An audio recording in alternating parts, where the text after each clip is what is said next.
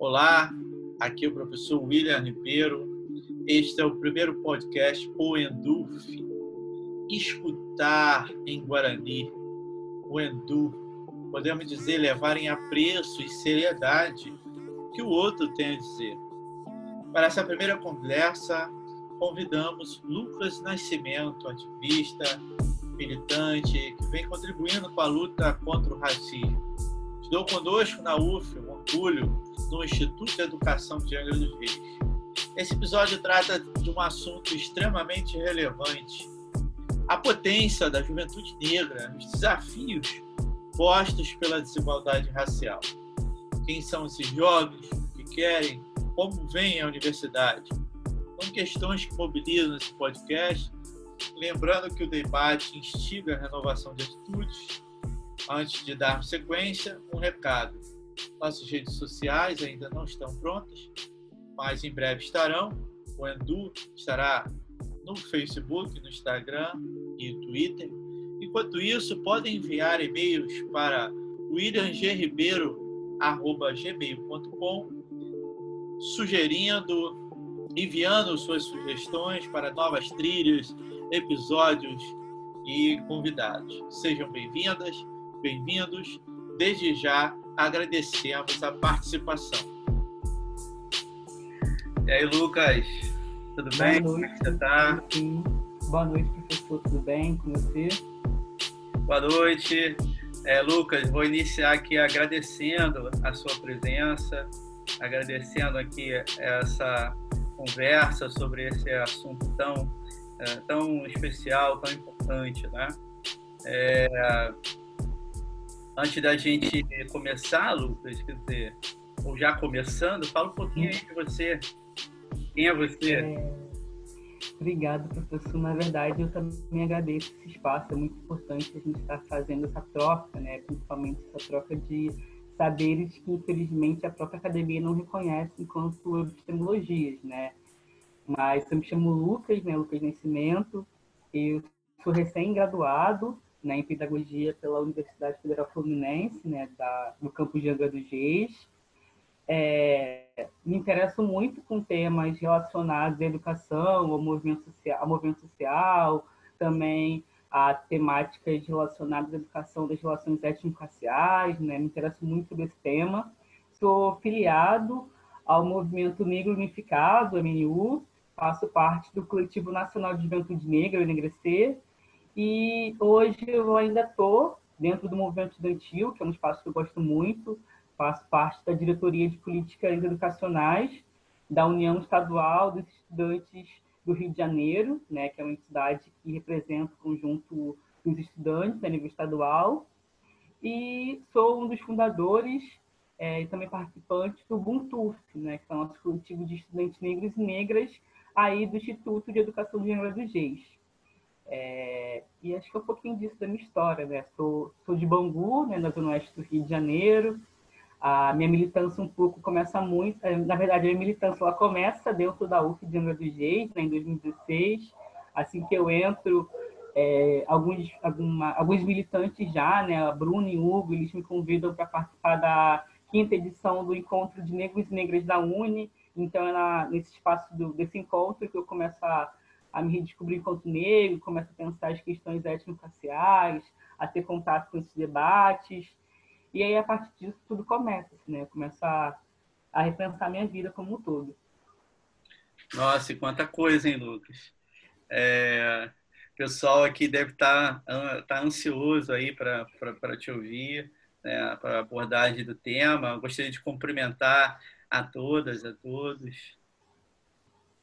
E, sem mais delongas aí, Lucas, é, muitos movimentos do mundo têm ocorrido recentemente, a gente é, tem acompanhado é, muitas questões ligadas ao racismo, à inclusão de debate na mídia, é, e ao mesmo tempo um movimento é, se rebelando né, contra o racismo, como estivesse dizendo, é, basta, não dá mais. Né? Você tem acompanhado, ao mesmo tempo, episódios tristes, muito sofrimento, vidas interrompidas. Então, como é que você tem visto essa questão?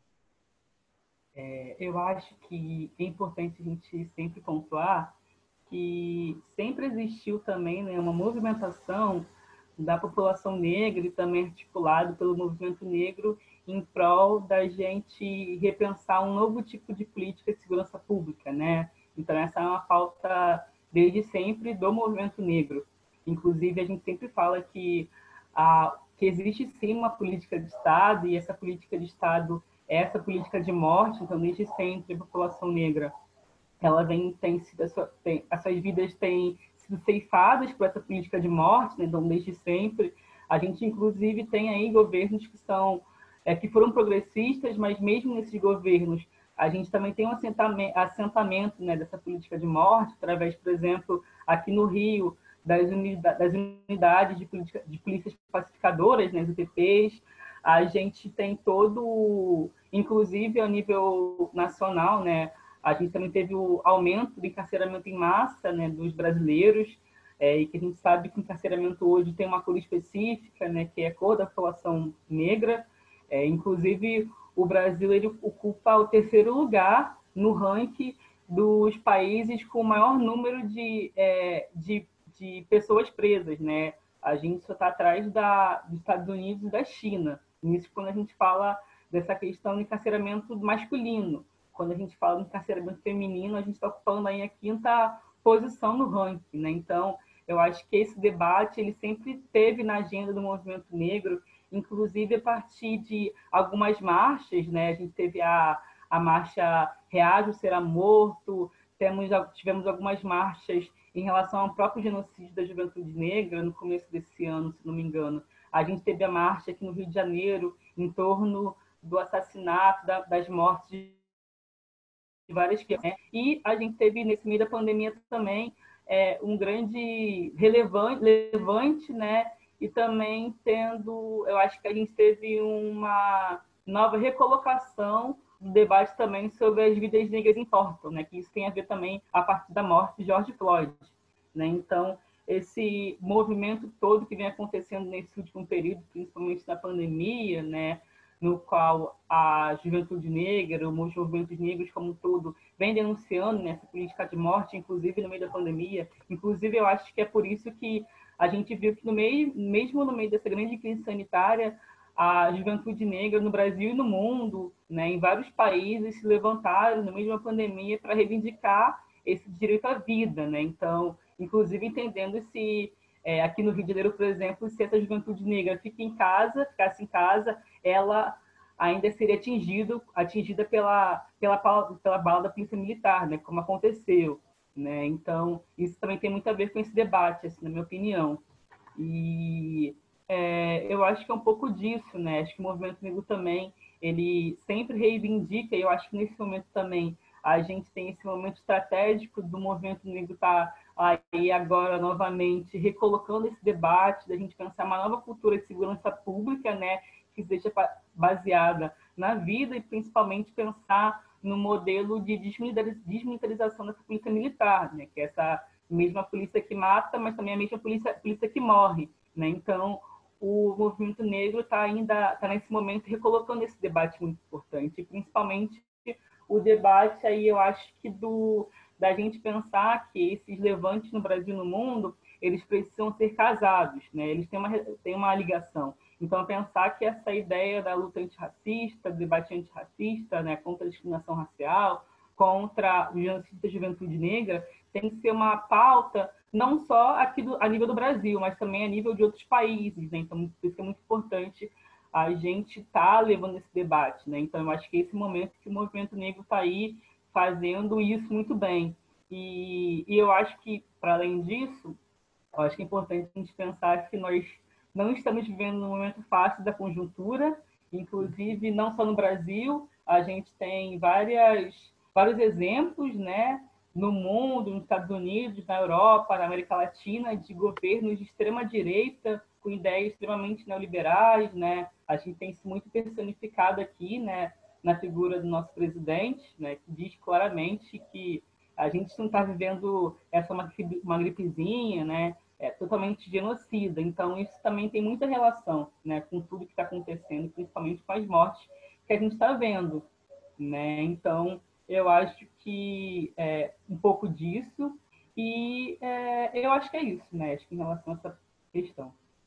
Muito bom, Lucas. É, essa questão da pandemia, de fato, ela joga, que a gente está acompanhando, ela joga mais holofote para uma situação que a gente já vivia antes. Né? Então, essas questões da desigualdade, as questões, é, inclusive, que não recebem uma contribuição é, favorável à atenção de vida dos governos numa perspectiva extremamente conservadora, como você colocou, né?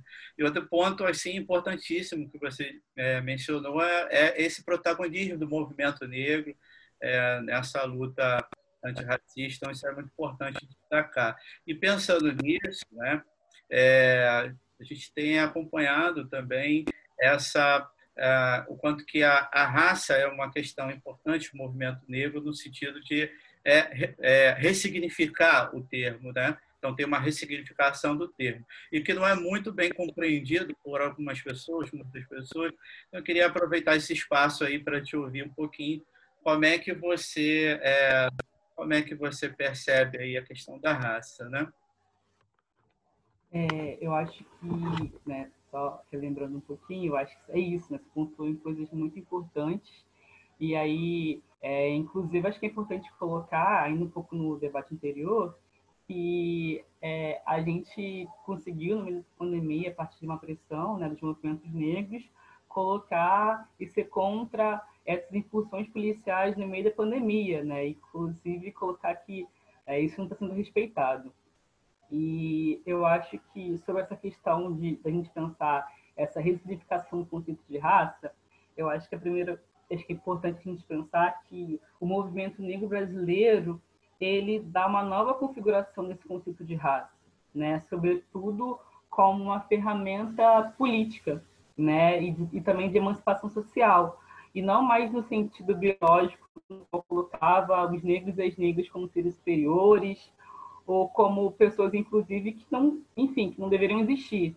Mas a partir dessa nova ressignificação de raça, né, promovida pela população negra articulada pelo movimento negro, a gente tem uma, um mecanismo né, de questionamento sobre a história e também a construção do Brasil como um todo, né, e também da população brasileira. Então, a partir dessa nova figuração desse conceito de raça, não mais biológico, mas a partir desse fator político, a gente começa, inclusive, a expor como o racismo brasileiro ele penetra é, nos corpos da juventude negra e também da população negra como um todo, né? A gente começa, inclusive, a expor como esse racismo ele opera diariamente, né? Colocando, inclusive, quem vive, é, quem pode transitar por algumas regiões da cidade, quem tem acesso a alguns bens, por exemplo, quem tem acesso a alguns lugares, quem inclusive é, é, pode ou não ser morto, e, né, como essa morte vai ser provocada, né? Porque a gente é importante a gente sempre falar que é, o racismo né, ele estrutura todas as relações e principalmente essa relação de vida, né, de quem vive, de quem morre e de como o próprio Estado ele promove essas mortes, né? A gente vê aí o tempo todo quando um jovem negro é morto, a, o movimento negro se articulando junto com as famílias para reivindicar que aquele jovem, inclusive, ele não era bandido, ele não era se mentindo mal, né? Ele estava circulando por aquele espaço porque ele tinha que acordar cedo, às vezes de manhã, cinco da manhã, porque ele estava indo trabalhar, né? Em contrapartida, a mídia e o Estado demonstram nas mídias que aquele jovem era bandido, enfim, implantam várias falsas provas e a gente, inclusive, não tem esse tempo de ter um luto, porque o tempo todo a gente precisa estar tá aí se articulando, se movimentando para falar, não, ó, aquela criança que estava andando na rua, ela estava indo para a escola, né? Aqueles, aqueles jovens que estavam num carro em Costa Barros, que receberam mais de 111 tiros, eles não eram bandidos. Pelo contrário, aqueles cinco jovens estavam indo em Madureira porque um deles estava comemorando o primeiro emprego, né? Faltar que aquele músico que foi alvejado por mais de 80 tiros na Vila Militar, ele não era bandido, estava com a sua família, né? Então o movimento negro ele tem todo esse papel, né? E outro ponto que eu acho que é muito essencial e muito importante quando a gente pensa essa nova é, conceituação raça é na raça como uma ferramenta analítica para a gente começar a tensionar e a disputar é, e a pensar uma construção de novas políticas para a gente diminuir as desigualdades sociais e raciais. Né? Então, a partir desse movimento que, o, que é articulado pelo movimento negro, juntamente com algumas organizações, a gente tem aí esse debate logo muito grande, né, no início dos anos 2000, 2000, 2000 2021, né, desculpa, e que a gente tem essa nova perspectiva de pensar novas políticas públicas, né? Não é à toa que a partir dessa movimentação a gente teve, por exemplo, a partir do âmbito da educação, a Lei 10.639, né, de 2003, que fala sobre a questão do ensino da cultura brasileira nas escolas, né? E logo depois a gente conseguiu reformular essa lei, né, para inserir a cultura indígena, né, colocando, reformulando para 11.645. A gente tem também a lei do Estatuto da Igualdade Racial, né, que coloca e garante a população negra a efetivação de oportunidades e também a pensar no combate à discriminação racial. Nós temos uma importante lei, né, que muitos estudiosos e pessoas do movimento negro falam que é a revolução silenciosa das universidades, né, que é a lei de 2012, que é a lei de cotas. Né? Então, a partir dessa nova reformulação do conceito de raça, a gente tem essas articulações muito importantes, né? tanto como forma política para a gente tensionar e formular, mas também nessa questão mais analítica, sabe? Para a gente pautar a construção de novas ferramentas para a diminuição das desigualdades sociais e raciais também. Me parece né, uma questão importante de destacar e, e te, te ouvindo é, abordar muito bem o assunto. Né? É, a raça é como se fosse o antídoto, é o veneno e o antídoto. Né? O veneno se compreendido numa perspectiva biológica, numa perspectiva histórica de como que as estruturas é, raciais foram sendo é, produzidas e é, causando é, uma série de efeitos desiguais e hierárquicos, e o antídoto no sentido de que o movimento negro ressignifica e coloca em evidência um debate político, é, analítico e ao mesmo tempo político, não é, Lucas? Exatamente.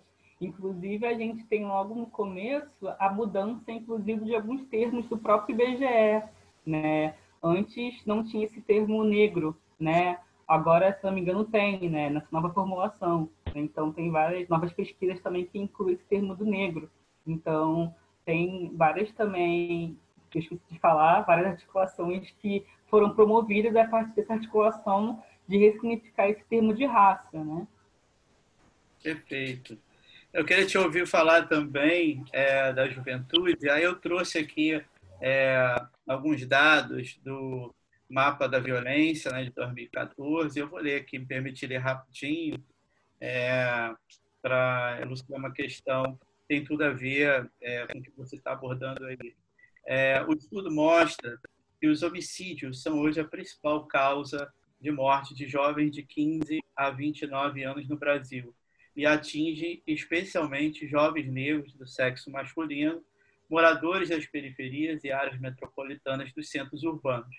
Dados do Sistema de Informações de Mortalidade do Ministério da Saúde mostram que mais da metade dos 56.337 mortes por homicídio em 2012 no Brasil eram jovens, 30.072, equivalente a 53,37%, dos quais 77% negros, pretos e pardos, e 93,3% do sexo masculino. O que, que você é, poderia nos falar aí a respeito, como é que você pensa a questão, né?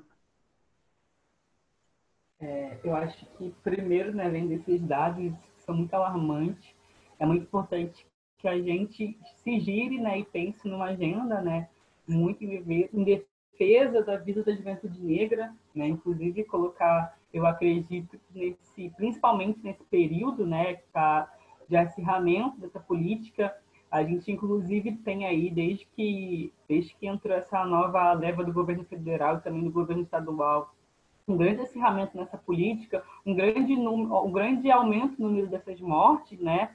Inclusive, É, então, eu acho que é importante a gente colocar sempre na agenda do dia a ampla defesa né, em torno, em, em giro, da, da juventude negra, né, da, do, da gente defender a vida dessa juventude, né?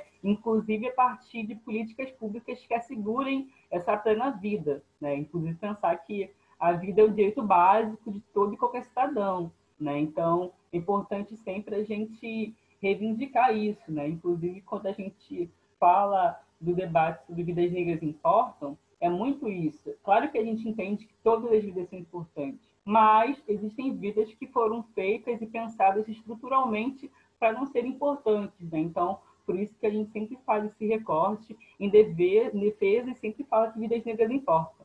E, para além disso, eu acho que é importante também né, a gente, enquanto a juventude negra como um todo, pensar na sua própria auto-organização também, né? pensar em se auto-organizar nos espaços de juventude, nos coletivos, principalmente para a gente começar a pensar nisso, né? pensar em como a gente consegue, consegue articular a defesa da nossa própria vida. Né? Então, como a gente, dentro dos nossos coletivos, das organizações sociais, como a gente consegue girar elas em torno do debate central sobre o genocídio da juventude negra. Né? Então, eu acho que é muito importante a gente sempre se auto-organizar né, dentro dos coletivos. E outra coisa também que eu acho muito importante tem a ver com essa auto-organização. É importante também que a gente sempre se lembre aqueles aquelas que vieram antes da gente.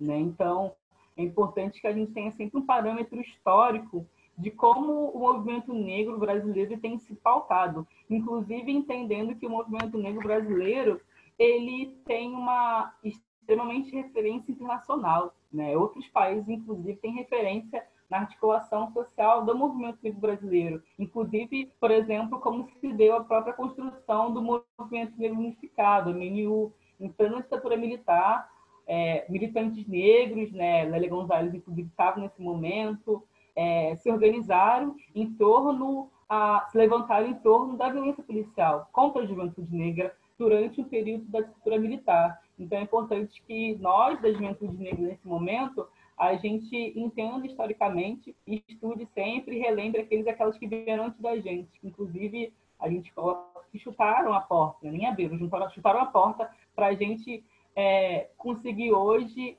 entrar e passar em alguns espaços, né? às vezes não com tanta, tanta facilidade atualmente, né? Mas são pessoas que é, abriram as portas para a gente. Então é importante que a gente tenha uma referência muito importante e, inclusive, a partir dessa referência teórica e também de luta, a gente, a gente consegue pensar em novas formas de resistência também para a gente abrir esse debate em defesa da vida da juventude negra também, né? É, eu acho que esses são pontos extremamente importantes, né?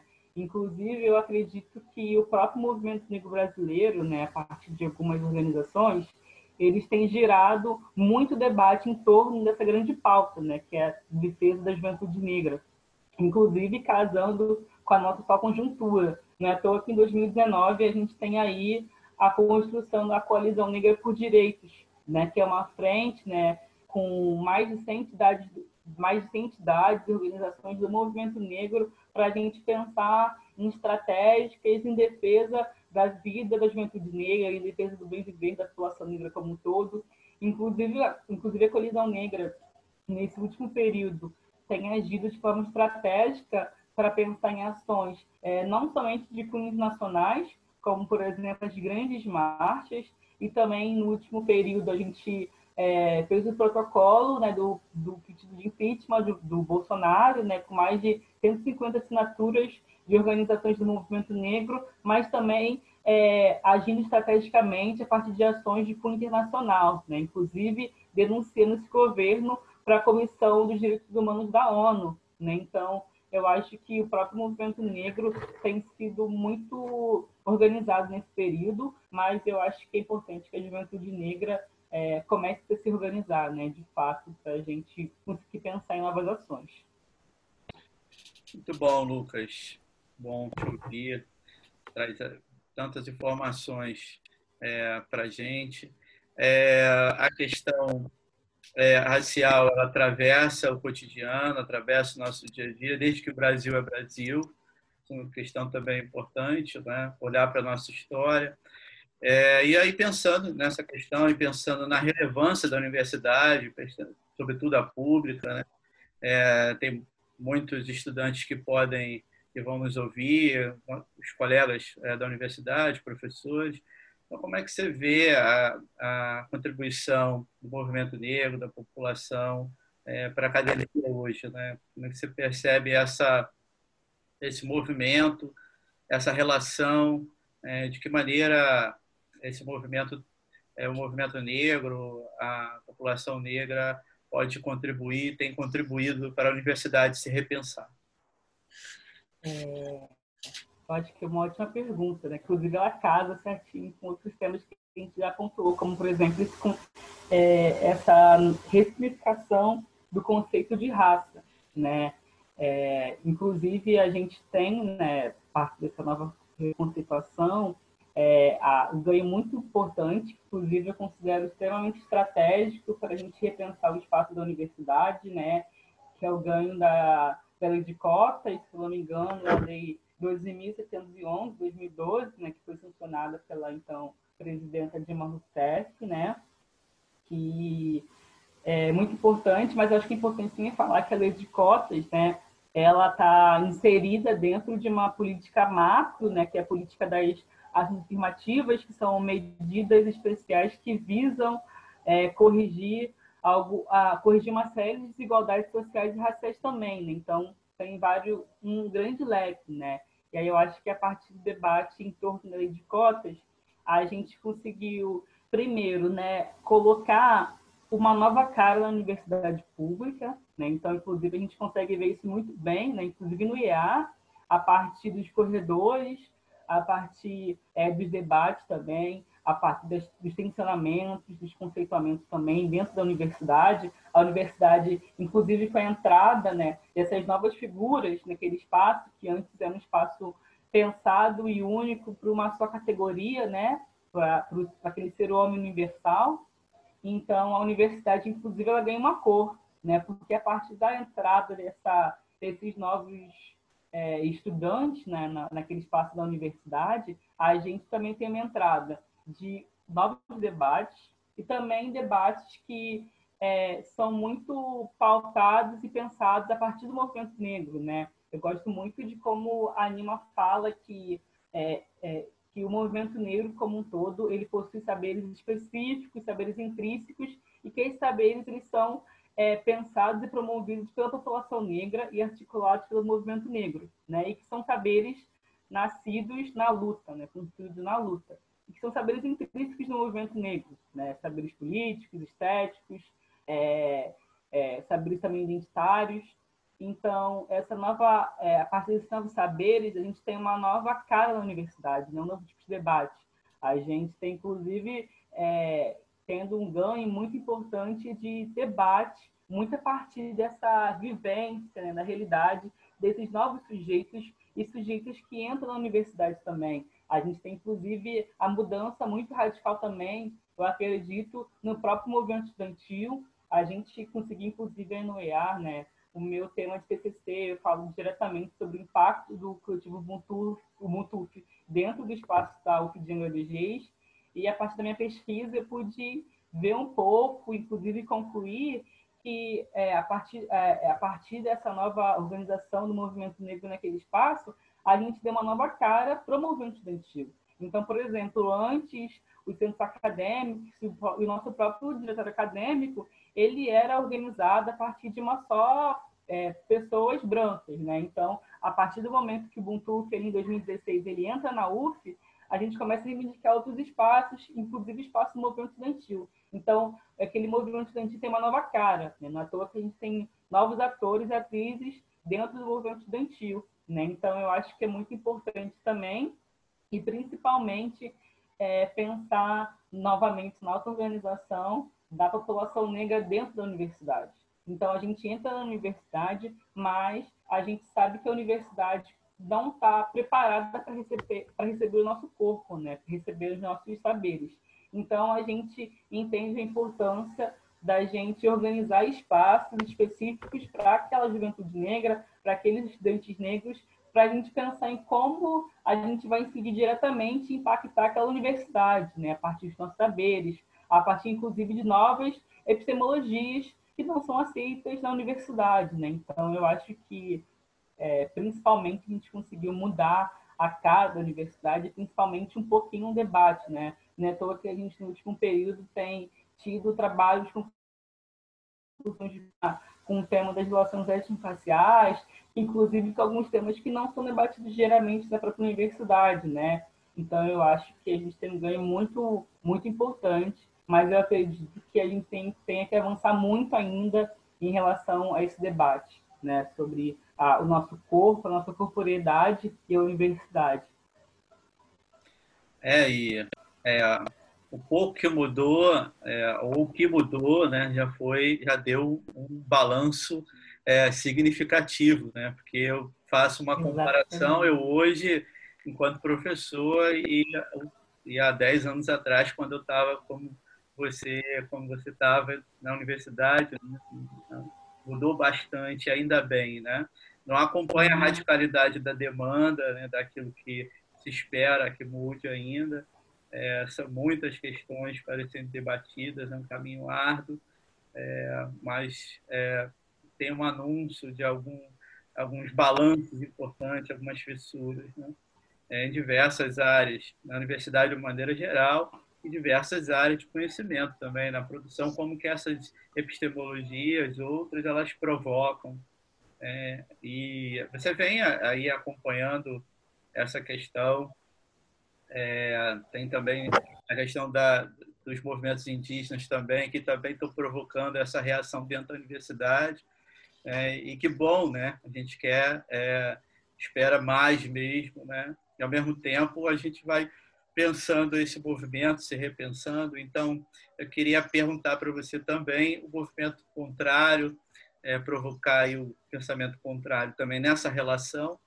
É, como que você vê a possibilidade da universidade é, dar sua parcela de contribuição né, na luta antirracista. Né?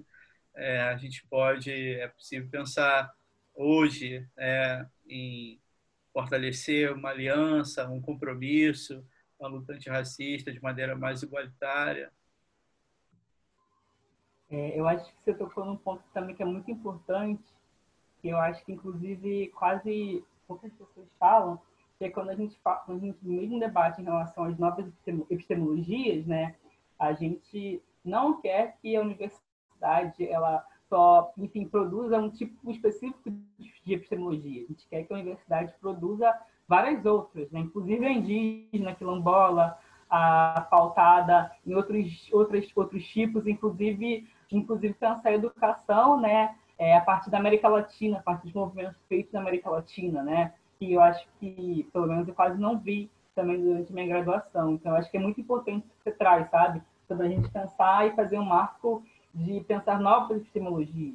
E eu acho que, nesse sentido, o papel que a universidade precisa ter é, primeiro, ter responsabilidade né, em relação a esses novos corpos que vão entrar na universidade, pensar a importância da gente é, é, entrar e permanecer e ficar na universidade, né? Não é só uma questão de apenas entrar, a, a nossa entrada na universidade, mas a universidade ela precisa ser um espaço que ela seja acolhedor e que consiga de fato fazer com que aquele estudante ele permaneça. E aí quando eu falo permanecer, não só no sentido da gente pensar numa grande política de centro estudantil, mas também pensar numa política de novas epistemologias da universidade, inclusive quebrar é, a sua grade curricular né? Então, como, por exemplo, você, enquanto professor, a universidade como um todo, pode pensar em incluir novos e outros é, autores e autoras, né? autores da América Latina, autores que são mulheres, inclusive,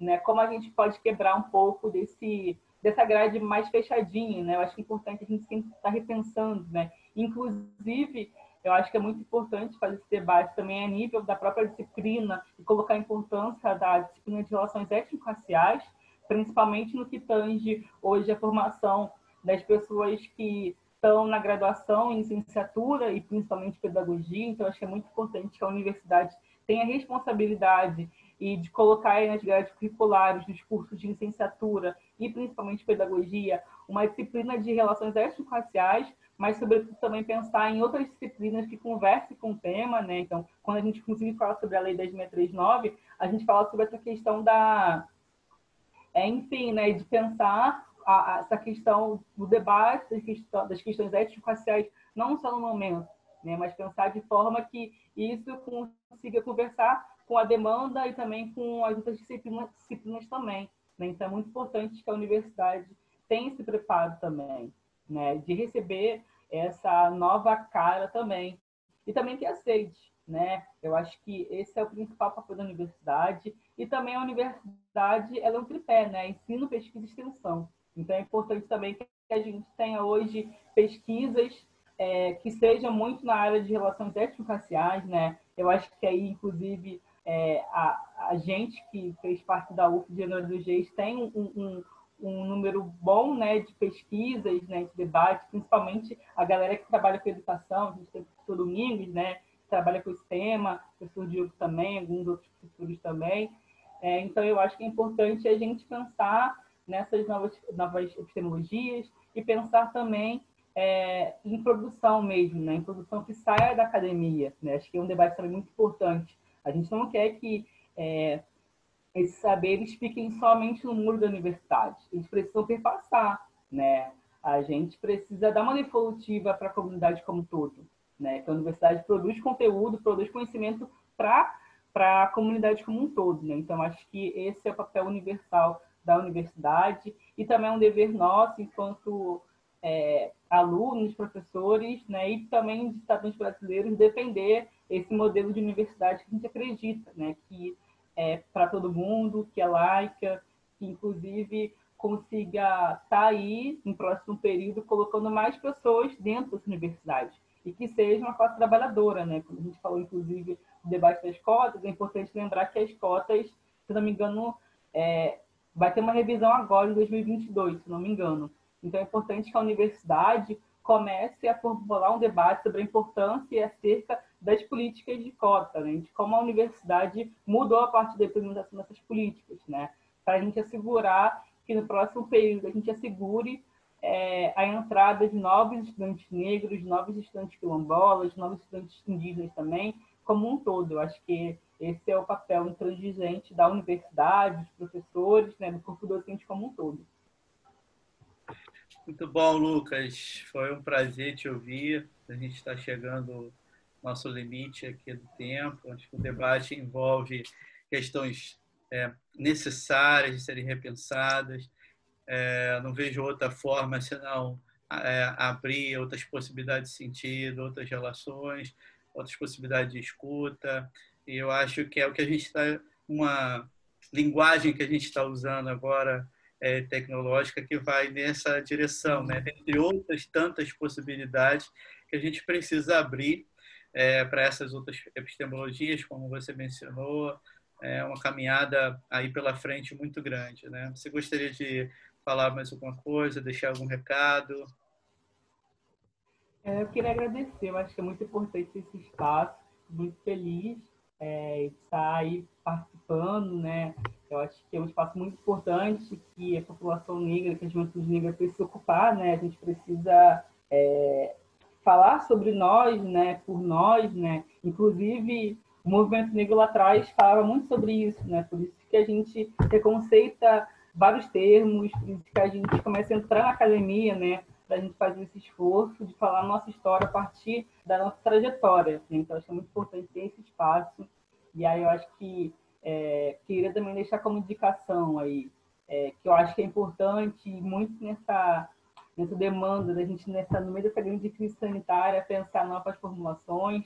Nós, do Negrecer, no último período, a gente fez, nós começamos em, em julho, se não me engano, a nossa escola de formação Lélia Gonzalez, né, com vários temas importantes. Teve a Nima, Nima Lino Gomes falando sobre o movimento negociador, a Vilma Reis falando sobre o neoliberalismo e o racismo, enfim, vários outros intelectuais muito importantes da atualidade. Tivemos a Jaqueline Gomes Jesus, que foi a primeira gestora do sistema de cotas da UNB, né, a Universidade de Brasília, que foi a primeira universidade federal a aderir às ações afirmativas. Então, o curso está bem legal, né, principalmente para quem quer aprender um pouco mais. E eu acho que também agradecer o professor pelo espaço. E também eu acho que uma, uma coisa que eu sempre digo também, a gente lê sempre a Lino Gomes, principalmente nós de educação. Eu acho que ela é uma pessoa muito de referência, sabe? Para a gente pensar currículo, pensar a própria implementação da Lei 10.639, enfim, pensar novas ações dentro da sala de aula também. Ótimo, Lucas. E com as dicas. Obrigado.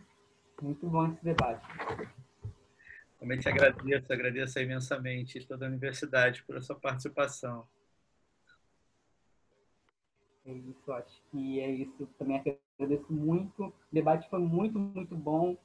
E que as pessoas escutem, né?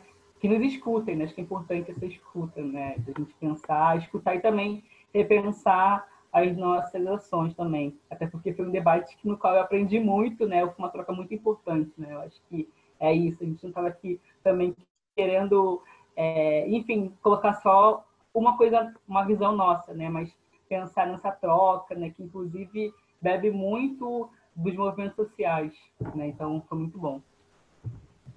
É, concluímos então essa, esse nosso encontro com Lucas Nascimento, com alguns destaques da fala é, do nosso encontro. Né? Primeiro, a importância da ressignificação da raça, então, a contribuição e a renovação da juventude, especialmente a juventude negra, participação política, essa relação com a universidade, que a gente destacou no finalzinho, enquanto que a universidade também ao mesmo tempo que precisa se abrir outras epistemologias, abrir outros espaços, que significa é, repensar o currículo, repensar é, constantemente aí também os textos que são oferecidos, os autores, né? então abrindo para outros horizontes. Então, Lucas, é, queria concluir aqui junto com você. É possível que a universidade incorpore tais aspectos, esperamos que sim Alguns movimentos têm ocorrido nesse sentido, né? a gente falou, mas ainda é preciso muita escuta. É, o que tratamos aqui é, foi importantíssimo né, para a educação, como a gente destacou bastante. O assunto pode impactar muito na medida em que aprofundemos as questões.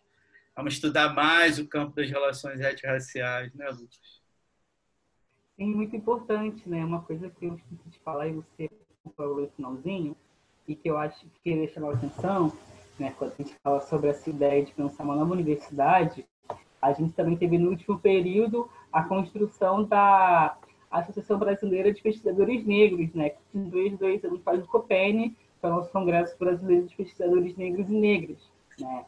Então, é, acho que é importante iniciativas como essa para a gente pensar acerca do tema né, das relações étnico-raciais e também pensar esse tema não só acerca de temas ligados à própria área das ciências humanas, né, da educação como um todo, mas pensar as relações étnico-raciais para, por exemplo, as áreas exatas, as áreas de, enfim, de, enfim, outras áreas da própria universidade. Né? Então, é, próprio congresso tem essas, enfim, conversas com essas várias, essas diversas áreas, sabe? Então, achei muito importante sempre colocar e pontuar sobre a importância do COPEN, né? e também nessa Associação Brasileira de Pesquisadores Negros, né, que inclusive reúne um, arcabouço muito importante de pesquisas sobre, sobre esse tema, né, pesquisas que conversam também com essa ideia desse tema, de pesquisadores negros e também de não negros, né, mas que tem essa, esse compromisso com a luta antirracista também. Então, eu acho que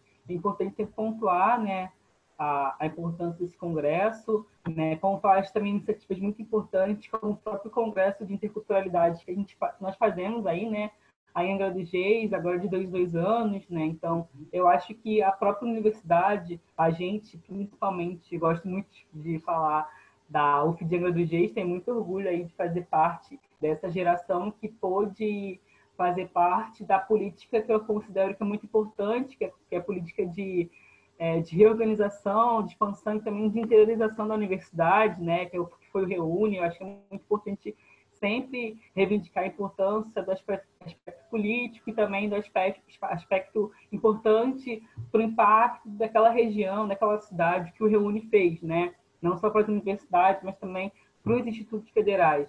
Né? Então, acho que é muito importante sempre a gente pontuar que existe hoje uma grande, uma gama muito importante de é, conhecimento sendo formulado pelas universidades, principalmente as universidades que não, não estão ainda nesse, é, no centro das cidades, né? mas sim no interior. Então, eu acho que é muito importante pensar nisso e fico muito feliz em participar desse podcast né, sobre um tema que gosto muito, tem a ver com a minha pesquisa e também tem a ver com a minha vida. Né? Então, eu acho que é isso. Fico muito agradecido, fico muito feliz dessa troca também professor, de aprender muitas coisas e também é, saber que eu deixei um pouco também muito para o Senhor. Então, acho que é importante sempre essa troca, esse espaço de troca, né? Inclusive, enfim, deixar também espaço de registro, né? A gente sempre fala sobre a importância da história oral, mas é importante também a gente ter algumas, alguns documentos, algumas coisas também registradas para a gente, para posterior, a posterioridade também, né? Perfeito, Lucas. É, você me fez pensar aqui é, nessa, nesse contexto mais amplo da universidade. Né? Isso, isso por, por, si só já seria um espaço para um outro momento, um outro Sim. debate, porque é, eu fico imaginando essa cisão entre ciências humanas, ciências naturais, que tipo de efeito se provoca, né? E fico imaginando se é, o pessoal das ciências naturais estudasse um pouquinho mais história, as ciências sociais, né? estudasse um pouquinho mais é, os diferentes movimentos sociais, a importância política, como é que isso não teria um efeito também diferente no país, sim, né? Sim, muito importante isso. Essa, essa, essa relação separada, assim, é, dicotômica, ela tem as suas implicações, né? Porque os efeitos da política também estão na área da saúde, estão, estão em todas as áreas, né? Eu acho que é isso, né? É importante a gente, eu acho que nós, né, como um todo, tende a pensar essas questões muito separadinhas, né? Então a gente só discute certo tema aqui, mas é importante entender que é, a, a, potência de pensar esse, essa questão da interseccionalidade, né, como uma ferramenta muito importante para a gente ter um arcabouço muito analítico, importante de outros temas também, né? De como pensar as coisas de forma interseccional, né? Então, como pensar que a questão racial não impacta somente nessas áreas da, das ciências sociais, mas também impacta diretamente na área das ciências exatas, né? Principalmente se a gente hoje tem dificuldade em autores negros, imagina a galera hoje que, sei lá, engenharia, né? Então, é, inclusive, enfim, né? A gente pensar também no próprio assunto das fraudes nas cotas, né? Que está, inclusive, muito, muito pautado em cursos que são é, entre aspas, elitizados, né, como engenharia, direito, medicina. Então, é um debate muito rico que a gente precisa estar pensando em um outro momento para falar sobre isso, né? Perfeito. Alguma sugestão a mais, Lucas? Indicação é, de leitura? Você já colocou algumas questões, né? A respeito de alguma mídia aí é, que você tem acompanhado, que talvez fique como uma sugestão pessoal, indicação de site. Eu acho que de site mesmo, site da própria, do próprio Copene e da própria Associação Brasileira de Pesquisadores Negros, é um site muito rico, que inclusive me ajudou muito no meu TCC, né? Então tem vários, né, como eu falei, né, tem um arcabouço muito teórico de várias outras áreas, conversa sobre a questão das pessoas étnico-raciais, então quem quer, quem é da área da, da, matemática não sabe como pensar, vai nesse site que tem várias questões pertinentes, autores importantes, também autores que não são que não estão muito em voga, né? Então tem vários autores muito importantes de algumas universidades que a gente não conhece, né? Então nesse site a gente vai ter uma gama de pesquisadores e de vários assuntos também. Então, o pessoal acompanha também as lutas aí nas diferentes redes, inclusive Sim. sociais, colabore com as causas, né? Com a causa. E aí, né? Muito importantíssimo. E aí, para continuar a conversa com o nosso convidado, como é que o pessoal faz aí para te achar? É, então, tem um, eu tenho um e-mail, né, que é lucasfn.id.ufpf.br, né, ainda usirei da UF. É, e eu também faço parte do Enegrecer, né, então fica muito mais fácil de me achar acessando a gente do Enegrecer. Né? Então, é coletivo Enegrecer, né, tanto no Facebook quanto no Instagram. Né, então, essa é a maneira acho, mais rápida e mais fácil de me achar, sabe, nessas redes. Então, fico as dicas. Forte abraço, Lucas. Nos despedimos por aqui. Agradeço mais uma vez. Eu agradeço. Obrigado. Até o próximo episódio, pessoal. Não percam. Vamos continuar o debate, trazendo para a escuta alguém também muito especial, ligado à militância das mulheres negras. Estejam conosco. O Edu. Aguardando. Aguardando justamente esse próximo debate.